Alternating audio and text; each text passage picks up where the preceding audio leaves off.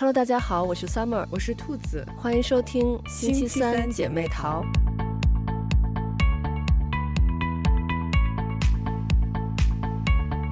这周我们看了一部美剧叫《睡魔》，这个是我之前看很多人都推荐说这个特别好看，而且在各大的这种影评网站上评分也都是非常高。这个因为它是一个漫画改编的剧，所以据说是这个 DC 史上最贵的一部美剧，就是每一集都有$15,000,000的这个投入，所以就是一整季下来是10集，然后包括和一集的加更，所以这一整季算下来其实还是烧了不少钱的。嗯，是我也是看到了这个消息，就是说他好像一共是花了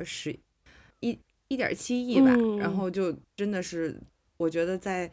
作为一个电视剧来看的话，就真的是大制作，这个成本还挺高的。对，而且看第一集的时候一开篇就会有一种看电影的感觉，想说我这是在看剧吗？对，因为一开始就是他就是把这个睡魔的他的那个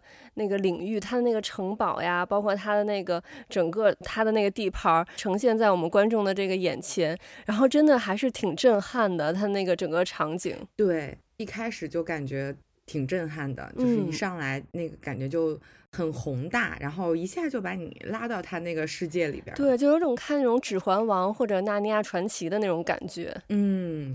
对，就是很磅礴，所以就真的是一上来就很惊叹。不过一看到有那个华纳兄弟，就是能觉得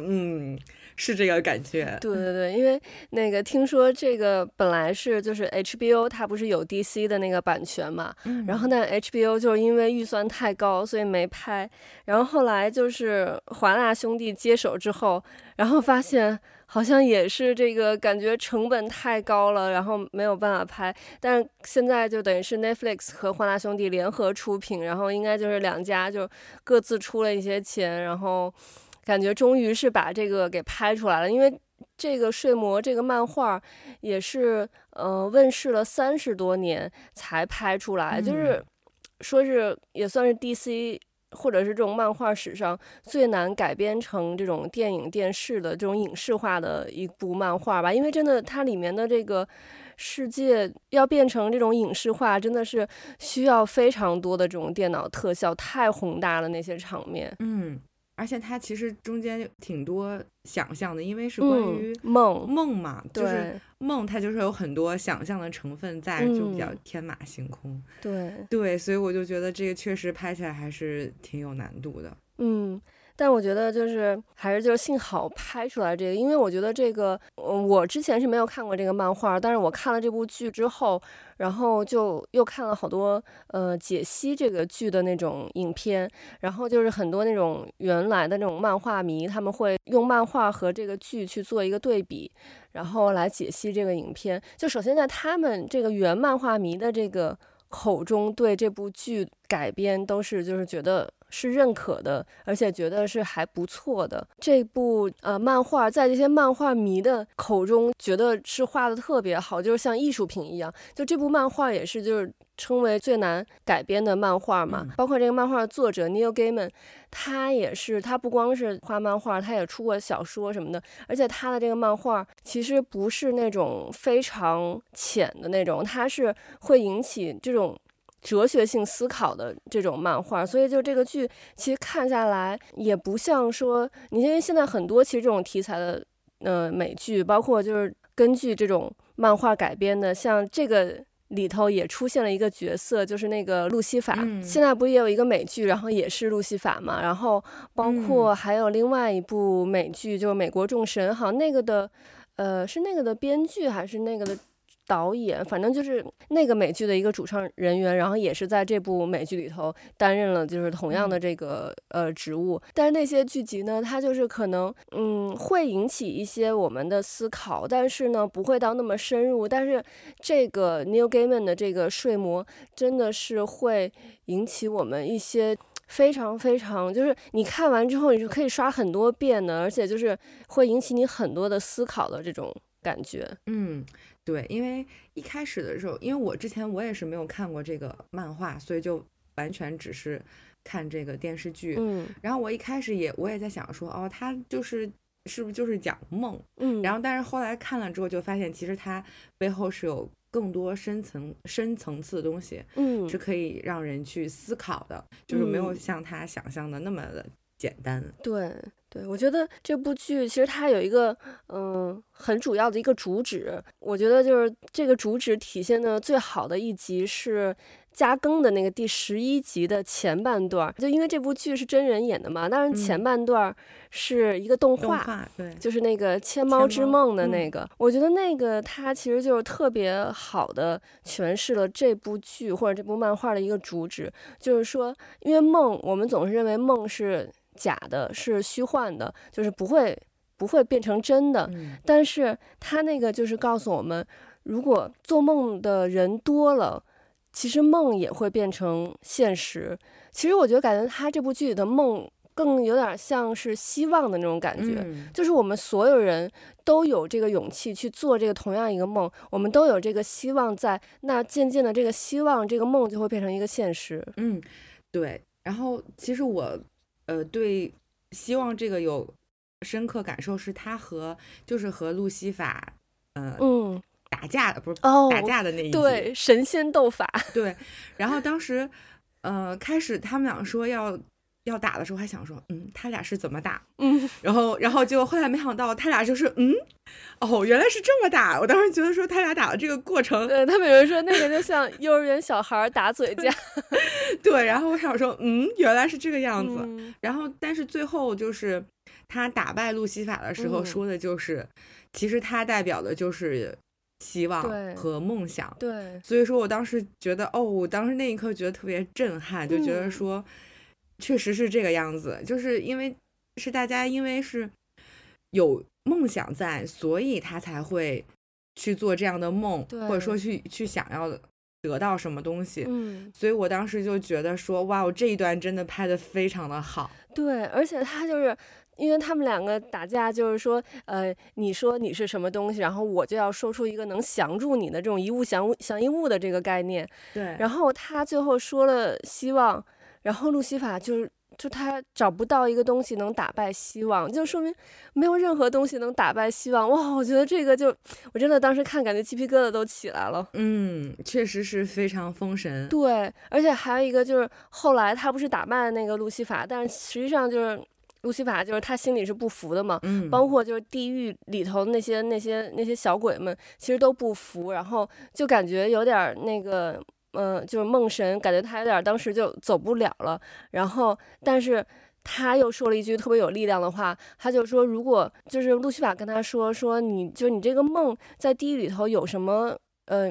就是有什么力量呢？然后梦神就说，如果地狱里头的这些人，他们没有梦想着要上天堂，那你地狱里头就只有是他们有这些梦，然后你地狱才有这些力量在。所以如果梦在地狱里没有这些力量的话，那你就是你们也都没有这些力量了。对，我觉得这句话真的就是特别有分量。是我当时也是，就是非常喜欢这一段。对，就当时觉得就是揭示出了地狱之所以会存在，其实也是因为这里的人是梦想是可以离开这儿，可以去到天堂的，不想待在这儿。对，但我觉得其实挺逗的是，他们俩斗法的时候，然后那个路西法突然说他是那个幽门杆菌还是什么，又好像幽门杆菌是吧？然后我就因为他们前面就是说，一个是狼啊，是猎人啊，是蛇，是鹰，对，感觉就是还挺那个激烈，然后突然幽门杆菌，然后就我感觉就有一点雷到，然后但是后面还是真的是挺震撼的，因为他们。就说的就很有哲理那种感觉，就是什么世界呀、宇宙啊、什么什么希望那种的，真的就是还是挺有哲理的。但是我印象最深的是第5集和第6集。第5集就是那个 24/7 那集，就是那个 John Dee 他从那个精神病院出来，然后到了那个小酒馆里头，然后就是。那一集就在讲那个小酒馆里，就他因为他从小就是生活在那个谎言之下的嘛，所以他有了那个梦神的那个那个红宝石，那个红宝石是就是说可以让梦想成真的一个红宝石嘛，他就是说想要去改变这个世界，让这个世界不再有谎言，就全都是真相。然后他在那个小酒馆里等于是做实验，就让那个小酒馆里所有人都就是说出真话，就把自己内心真正的想法真正的欲望给说出来。但是其实发现，其实我觉得这个也是一个很哲学的一个思考，就是人如果没有谎言的话，是不是真的这个世界就会变得更美好？就是其实我觉得有的时候我们可能还是需要一些谎言，就是一些善意的谎言。其实就像你像比如说那个最开始那个那个小餐厅的那个女服务员，就是管那个John Dee，就是服务员嘛，咱们现在在国内大家也会就是都会叫哎帅哥美女什么之类的，就是叫顾客这么叫。然后那个女服务员就叫他帅哥，然后他就说你真的觉得我帅吗？然后那个女服务员说哦我没有，我只是想让你高兴而已。他就觉得他这个是一个谎言。但其实有的时候我们就是需要这些小小的这些善意的谎言，然后世界就其实才会变得更美好。对，这集看到后面的时候，就这集就挺残忍的，但是呢对。但是它其实也确实很能引起人的思考，就是其实有一些相当于是我们在人际交往中一些说话的方式，但并不代表我们这么说就是不真诚的，就包括他比如说喊他帅哥，就是他其实只是他做服务员的一种服务的方式。对，所以我觉得其实并不牵扯于对错，或者说就是他是在为了欺骗别人，其实我觉得不能就是这么非黑即白的去看这个事情。对，这种对二元对立的这种世界观。对，因为你说他很多服务行业他是力求为了做到服务要好，那他其实有的时候也许服务员本身也不想这样做呢，但是他需要去这么做，就是所以我觉得不能完全是说用道德的那个方式来看待这个我觉得哪怕说是一种人际交往的话术，或者说一种方式。对，所以他最后的结果就特别惨烈，就是所有人就是都在互相残杀。对，他就把人，我觉得他反而是把人性里面最恶的一面给激发出来了。对，所以所有人都会觉得对方是对我是有恶意的，是为了欺骗我，然后为了对我不好才这么做。对，所以确实就这一集还是挺值得人反思的。对，其实你刚才这么说，我突然又思考到一个，就他这个就是很多人会讨论，就是人性究竟是本善还是本恶。但我感觉真的就是，其实如果我们不去，就是把我们最原始的那种感觉不去加掩饰的表达出来的话，其实感觉好像人性是本恶的，但是倒不是说真的是很邪恶的那种，就是只是说我们其实有一些很原始的欲望，我们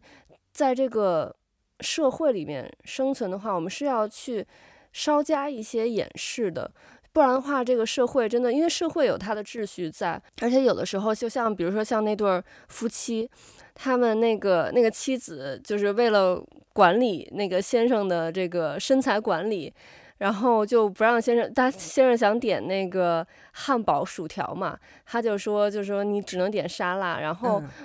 如果就是在John Dee看来的话，他就觉得就是他先生如果说哦我那点了沙拉，他就是在说谎嘛。但是其实这个有的时候在我们看来其实是夫妻之间的一种，也是一种妥协，但是好的一方面就是说，我知道你是关心我，你不想让我就说可能因为吃这些高热量的食物会造成身体上一些负担，所以虽然我很想吃那些东西，就像其实我也会经常说，因为咱们女生都很想要减肥嘛，我就会经常跟我老公说，我要吃多的话你一定要那个就是跟我说，要控制住我什么之类的。对，就是其实我们当我们本性是想要去吃那些东西啊，可是就是如果我们的另一半去让我们停下来，让我们去吃一些健康的食品，那我们可能停下来了自己这本身的这个欲望，然后去遵从了另外一半，然后可能在张帝看来我们就违背了自己的内心了，我们没有说真正的话，但实际上因为我们也尊重另外一半，我们知道他是为我们好，然后也是就是我们互相体谅对方的一个表现。嗯，因为人其实是没有办法随心所欲的生活的，就是因为他是因为有了红宝石他才可以这样，但其实大部分的人都是要遵循自己在这个社会当中的秩序，就是各行各业也都有自己的秩序，那要像他这样说，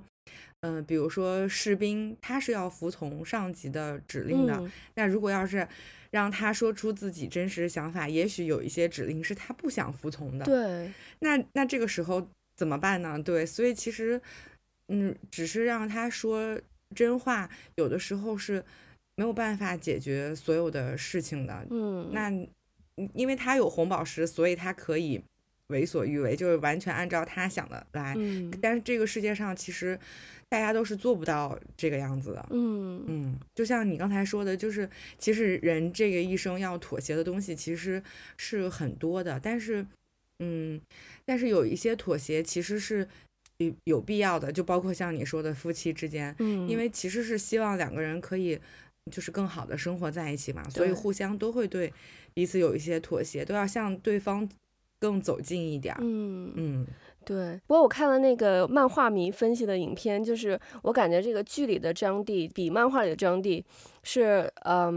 人物更饱满更有人性一点，因为就是漫画里面他是其实是那个天命博士嘛，他就是纯粹的一个恶人，包括在这个剧里面那个载他来那个去取红宝石的路上的那个女士，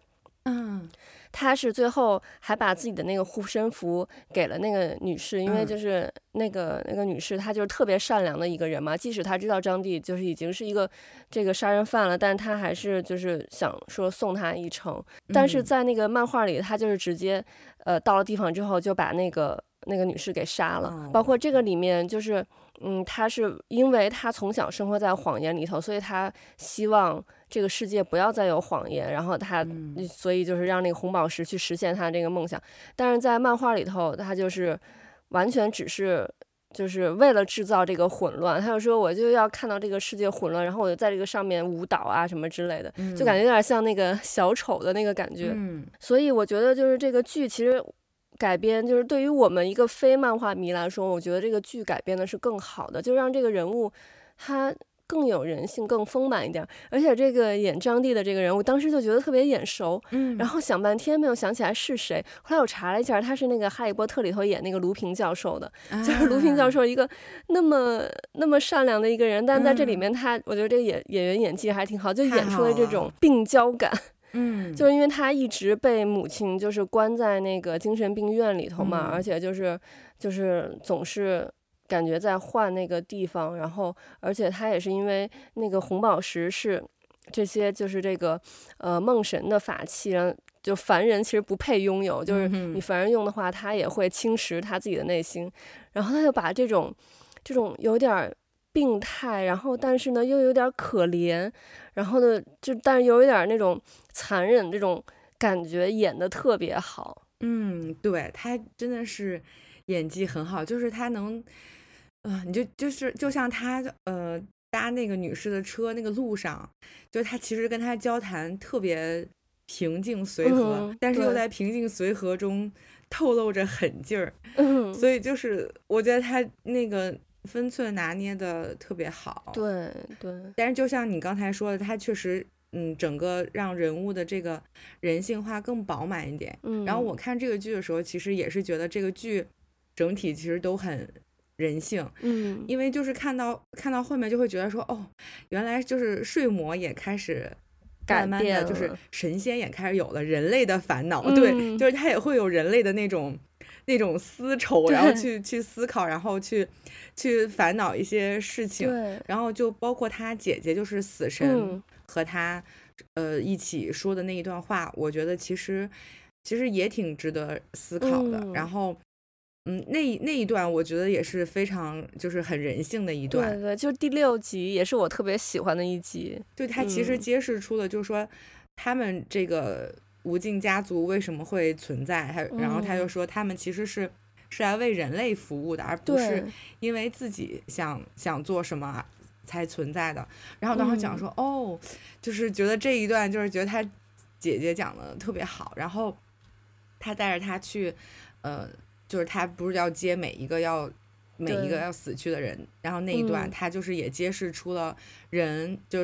类社会他们所需要的这种东西，然后所以我觉得他讲出来这些跟睡魔讲的时候，哦，他终于也明白过来了，所以他在街上，他后来那个就是每一百年的那个友谊的那一段的时候，我就觉得就这个衔接特别好。对，哇，我看到最后就是他们那个等于是有一个他姐姐就是让一个人不死嘛，因为那个人他就是好像对死亡就是觉得死亡是个很愚蠢的事儿，然后之后他姐姐就说那我们就做一个实验，就是赐给那个人不死之身，他不会来收走那个人的灵魂，然后睡魔就去跟那个人约定就每100年见一次面，然后中间那个人就是起起落落，然后等到他们倒数第二次见面的时候，那个人就说其实你已经不关心我会不会想死了，你只是因为你很寂寞想找一个朋友，然后睡魔就感觉就是他的那个小心思被人发现了，对，然后但他又很傲娇，然后他就是那个就一下就恼羞成怒，然后就走了，然后但是那个人就是说我还是就是100年之后我还是会在这儿等你，就是你出现了就说明就是你是认可这段友谊的，然后结果刚好100年之后睡魔就是被那个人关起来了，然后他又没有来，然后他朋友，但我觉得就是那个人还是挺执着的，他等了1天没有等到，然后后来他发现这个小酒馆然后要被卖掉了，要被拆了，他就最后就是他其实就是那个自己在旁边又开了一个新的小酒馆，然后还画了那个在以前的那个围墙外面画了那个路线，然后睡魔找到之后，哦，两个人那个相视一笑真的是啊，我感觉那个就是那个镜头能看好多遍。对，所以就是睡魔其实在这个过程当中他也有自己的个人成长，就是他也成熟了，然后拥有了人类的感情。对，我觉得就是他被关这个100多年还是有效果的，就从他以前就是完全就是不关心人类的这些事儿，然后但他其实也不是一个坏人，他就是可能他就是一个神，他不太了解就是人类是怎么想的，然后但是他就是他觉得他要尽职做好他该做的事儿，所以他就是就像一个机器或者像一部法律一样，他就是完全不去看人性的这个部分，完全就是用理性去思考，但是他被关了这100年之后，他感觉好像我就感觉好像人你要经历一个就是让你这种痛彻心扉的一个事儿，就你真的被打垮了，然后你才知道痛了，然后你才能去有一个就是很彻底的一个觉悟，才会去想改变。对，是是是，就是他之前就确实是就只是为了完成这个任务，而完成这个任务。对，但他后来就是感觉，开始有了人类的七情六欲，有了人类的这个人情世故，对，他开始懂这些，慢慢就是懂一些这些东西了。所以，包括他和他的下属之间，相处的这个方式，他也慢慢的在改变。然后，包括他去就是处理方式，像他最后要处理那个。漩涡就是那个 Rose 的时候，我觉得他其实也比之前要柔和了很多，就他也会和别人去解释，然后去说我为什么要这么做，而不是说我上来就直接就把你干掉，然后就是那样的。对，我就看到那个后面他不是有一个就是特别忠实的那个他的一个下属，就是那个图书管理员，在他被囚禁这100多年就不管理这个梦的这个国度的时候，那个人一直在替他管理嘛，然后但是他就感觉好像那个自己的就是因为他就是很傲娇，就感觉他有点像那种霸道总裁的那种感觉然后他就有点生气，然后就后来就跟那个那个人又回去，就你就做好你图书管理员的工作就好了。但后来他发现好像就是大家其实还是挺信赖那个人的，就是那个南瓜头，他发现了一个什么事情，然后他就想找那个图书管理员去说，然后那个睡魔他也就是觉得其实那个人就是也是真心实意的，就是为了他，为了这个他这个领域好，然后他就去那块图书馆去，就是假装好像是问一个什么事儿，然后但是实际上是去找那个人道歉，然后当时就特别有那种看那种霸总剧的那种感觉就是感觉这个真的是，就是虽然他们两个之间没有那种暧昧的关系，那种恋爱关系，但如果是霸总剧里头，就感觉就是那种霸道总裁，然后过来那个就是一直很傲娇，然后过来找这个他的下属过来道歉，然后两个人之间能发生点什么。但是就这个里面是没有，对，他是确实是有这种感觉，就包括他之开始的时候，他不是法力都没有了吗？然后他说要找回一个自己创造出来的实体，然后收回他的那个法力，就是他把那个就是那两个人养的那一只神是叫什么？是神龙吗？还是水嘴兽还是什么啊？对对对，我忘了他名字。其实他也说走的时候也能看出来他挺难过的，所以他后来又找了一颗那个小神龙的蛋，然后他就是悄悄的还给他们，然后什么也都不说，就是非常霸总的那个情节，但是能看出来他其实内心是非常善良的，对对对，有一颗温柔的内心。对，但我觉得这个剧里头也是有好多这种知名的这种典故里头的人，像刚才你说的那两个人就是亚伯和该隐，就是圣经里头亚当和夏娃的两个儿子嘛，就等于是就是第一个人类，然后他们也是就这个剧里头其实也演出来，就是那个他们兄弟俩就是总是该隐就把那个亚伯给杀掉，然后但是因为是在这个梦的国度里，所以第二天亚伯就又会活过来，因为就像就是圣经里头就是说他们就是一个是这个世界上第一个那个杀人的人，一个是这个世界上第一个的受害者，里头还有好多其他的故事，然后也就是出现了好多这种神话里头的这个出现的人，包括就是像其实咱们刚才在讲这个剧的时候，这个睡魔他其实在这个剧里头他也有很多名字，他就这部剧叫 The Sandman 嘛，然后翻译叫睡魔，就是因为在北欧神话里头就是说会说如果小孩不睡觉的话就会有这个 Sandman 出来然后往小孩的眼睛里那个撒沙子，然后你就马上就会进入睡眠。我就感觉这个就是那个古代人，就如果小孩不好好睡觉，然后就是去吓唬小孩的那么一个故事，因为好像就是这个故事在某一些国家版本里是比较恐怖，就是那个睡魔是一个就真的像一个恶魔一样的那么一个人，但是他在这里面，然后他又叫梦嘛 Dream， 然后他其实是就是他这个漫画里面这个宇宙里头出来的，他们是一共就是他叫无限家族嘛，就 endless， 这个家族里头有7个孩子，感觉就是一个天团，无限妻子然后他是第3个孩子嘛 Dream， 然后他这个无限妻子他的就是英文名都是以 D 开头的，就是大哥是那个命运嘛 Destiny， 然后刚才咱们说到那个二姐死亡 Death， 然后到他这就 Dream， 然后后面还有其他都是以 D 开头的，然后他还叫就这里面还经常出现一个名字叫那个墨菲斯，还有另外一个名字有点长，我记不清了，我记得是在那个还有一个就对就第11集他前期也叫过他是欧大头的，对对对对对，然后那个名字反正就是有好多个名字，而且他是会就是说他在不同人的眼里是不同的形象。你还记得他就在地狱里头碰到那个他的一个前女友，就是那个黑人，对，他是个黑人，对，然后在那个人的眼里他就睡魔也变成了一个黑人的形象，然后包括在那个对那个千猫之梦那个动画里头，其实那个缅因猫他去见到那个这个梦之王的时候，然后他看到的也是一只猫的形象，就是他在不同人的眼里他就会变成不同的形象，然后也会有不同的名字，就所以有时候就感觉怎么又有一个新的名字，对，是我觉得他身上还有挺多就是没解开来的故事，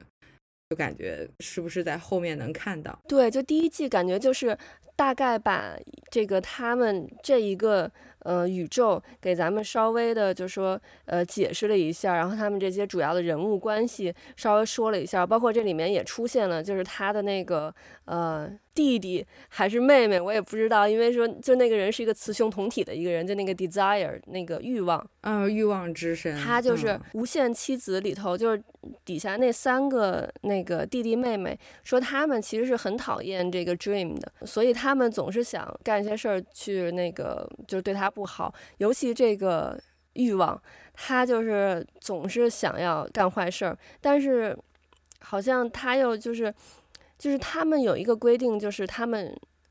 家人之间不能互相残杀，对，就是如果会互相残杀的话，他就会就是他也会死，所以他就没法直接动手，然后他就老制造出这些混乱，包括像那个John Dee，其实就那一集最后不是那个 Desire 也出来了一个镜头，就感觉那个其实也是他在底下就是动一些手脚指使出来的，包括像那个里面就是那个还有一个大反派那个柯林斯，那个感觉就是也是可能是那个 Desire 他，还有包括那个漩涡，其实本来那个漩涡应该是那个老妇人嘛，然后但是 Desire 他就做了一些手脚，就是那个小孩实际上是就是 Desire 和那个老妇人生的曾孙女，然后所以就是那个小孩等于也是他们就是无尽家族里头的一员。对，我不知道应该这个辈分应该怎么算，但反正因为他就等于是那个小孩他就有这个无限家族的血缘嘛，所以他就是让那个睡魔如果去毁掉那个漩涡的话，他如果把那个小孩杀死的话，他等于就杀了自己家族的成员，然后那个等于睡魔，对，他就要受到惩罚了。然后所以就感觉就是他还是也是一直想捣一点乱，然后就感觉第二季里头应该这个 Desire 然后还有那个路西法他们应该是就是可能两个主要的大反派。对，就是但是一直都没有讲为什么他们讨厌Dream，然后包括像路西法后面也说就是要那个打那个 Dream， 所以我就感觉后面肯定就是他们也许可能就会联合起来要打他，就是有这种感觉。不过看这个剧开始的时候觉得这个睡魔感觉有点弱弱的，就是好像随便别人念了一下咒语然后他就被关起来了，然后呢关起来之后又把他的法器都拿走了，等到他放出来之后完了他又没有法器，就又没有法力，然后就想说对，怎么这么弱弱的。然后后来就是也看了一下就是看过原著的粉丝解释，然后就是说因为他其实在这个之前就是为了好像是解救宇宙还是怎么着，他其实已经透支了自己很多的法力，所以他才会比较虚弱一点。所以我当时还看我说就感觉他不是特别像一个很厉害的神仙。对对对，然后他身边那只乌鸦我觉得特可爱，就是挺有意思的。包括他一开始出现的那个乌鸦，就是感觉特别忠诚，对，特别好。然后后面就是那个对后面那个接替者马修，然后感觉也是就是挺活宝的那么一个人，一个乌鸦。是我看评论就说小碎嘴乌鸦。对，可逗了。对，不过刚才就是你讲到他那个姐姐死亡，就是那一集也是我特别喜欢的一集嘛，然后我觉得那一集就是让我们对死亡有了另外一个感觉，就是我们就包括我们印象中的死神都是那种很恐怖的那种形象，拿一个镰刀啊，然后穿一个黑斗篷，然后那个就骷髅那种样子。但这个死神她首先就是她是一个女性，然后她是其实是我们一生会碰见两次她，就是第一次是在我们出生的时候，她实际上这个里面她这个无限妻子这里面她每一个人她的名字其实和她所对应的事儿有的时候是相反的，就是其实死亡它反而会就带给我们生命，它出生的时候它会迎接我们一次，然后等我们死的时候它会再迎接一次。但是它就是他说一句话，就因为我们很多人就是对于出生我们都很喜悦嘛，但是我们就是总是很害怕死亡，就不想要死这件事儿。然后但是他可能刚开始也不理解，后来他就理解了，所以他去迎接那些死者的时候，他就说就是一个很温柔的这种语气，然后一个善意的这个微笑，然后都能化解人们对于死亡的这个恐惧，然后让人们坦然的就是走上这个死亡的这个道路。你看他所有去迎接的那些人，可能刚开始那些人没有就不认不出他来，然后后来认出他是死神之后，就是很不相信自己已经死掉了，就有点就是还不能接受这个现实。但是他用那种很温柔的态度去迎接他们，就是去带领他们走向下一个旅程的时候，然后那些人感觉就是很坦然的就接受了这件事，然后就是跟着他走了那种感觉。嗯，对，确实是。所以就是他也跟他跟 Dream 说，就是其实他在人间这么长时间，就是发现人类需要的其实只是，原话我有点忘，好像是需要一个笑脸，还是说是需要一个一个温情的什么之类的，就是这个意思。对，所以他就说他会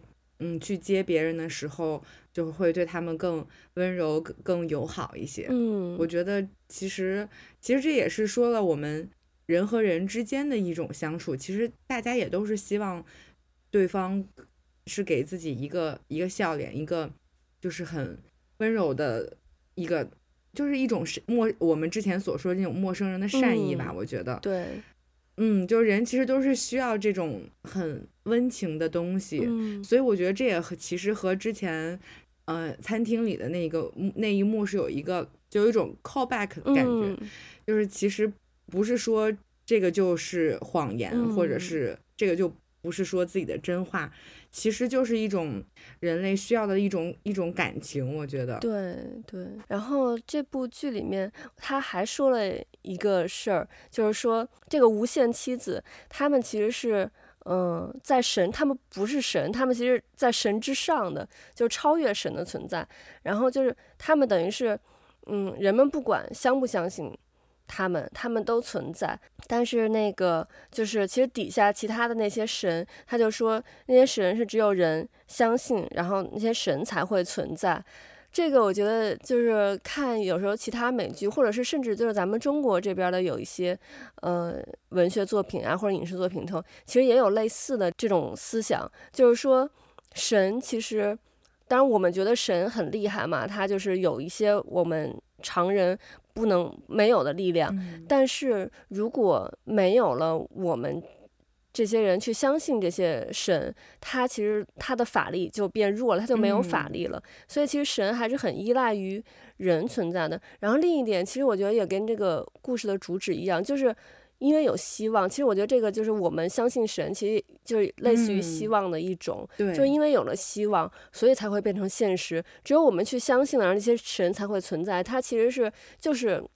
也是在讲希望这件事儿。而且你看很多这个里面的神仙，他们其实也都想来人间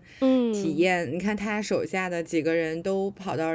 人间来体验人生，都说在这一段时间是他非常开心的时候，所以其实人间对他们也是有很大的诱惑的。所以就其实作为人本身也是一件非常美好的事情。对对。哦，我突然想起来，这部剧里头就还有一些小彩蛋的特别有意思，就包括出现那个莎士比亚，然后就是莎士比亚他说他想那个去歌颂这个梦想，然后这个梦神就本来他是跟他那个朋友100年见一次面嘛，然后听到这个，然后就去跟莎士比亚说我们去私聊，对。然后而且就是据说就是这个漫画里头也写，就是后来他是那个给了莎士比亚这些写作这些剧作的灵感，然后但是他要求莎士比亚是写2部关于这个梦神的剧，其中就是有《仲夏夜之梦》然后就是说要让我们去，就是因为就是有人把他这个故事写出来了，然后我们才能知道这些事儿，然后我们才能去相信这些事儿，所以就也是就这个就是要让更多人去知道，更多人去相信，然后他们才会存在。对，所以希望大家每天都能做个好梦。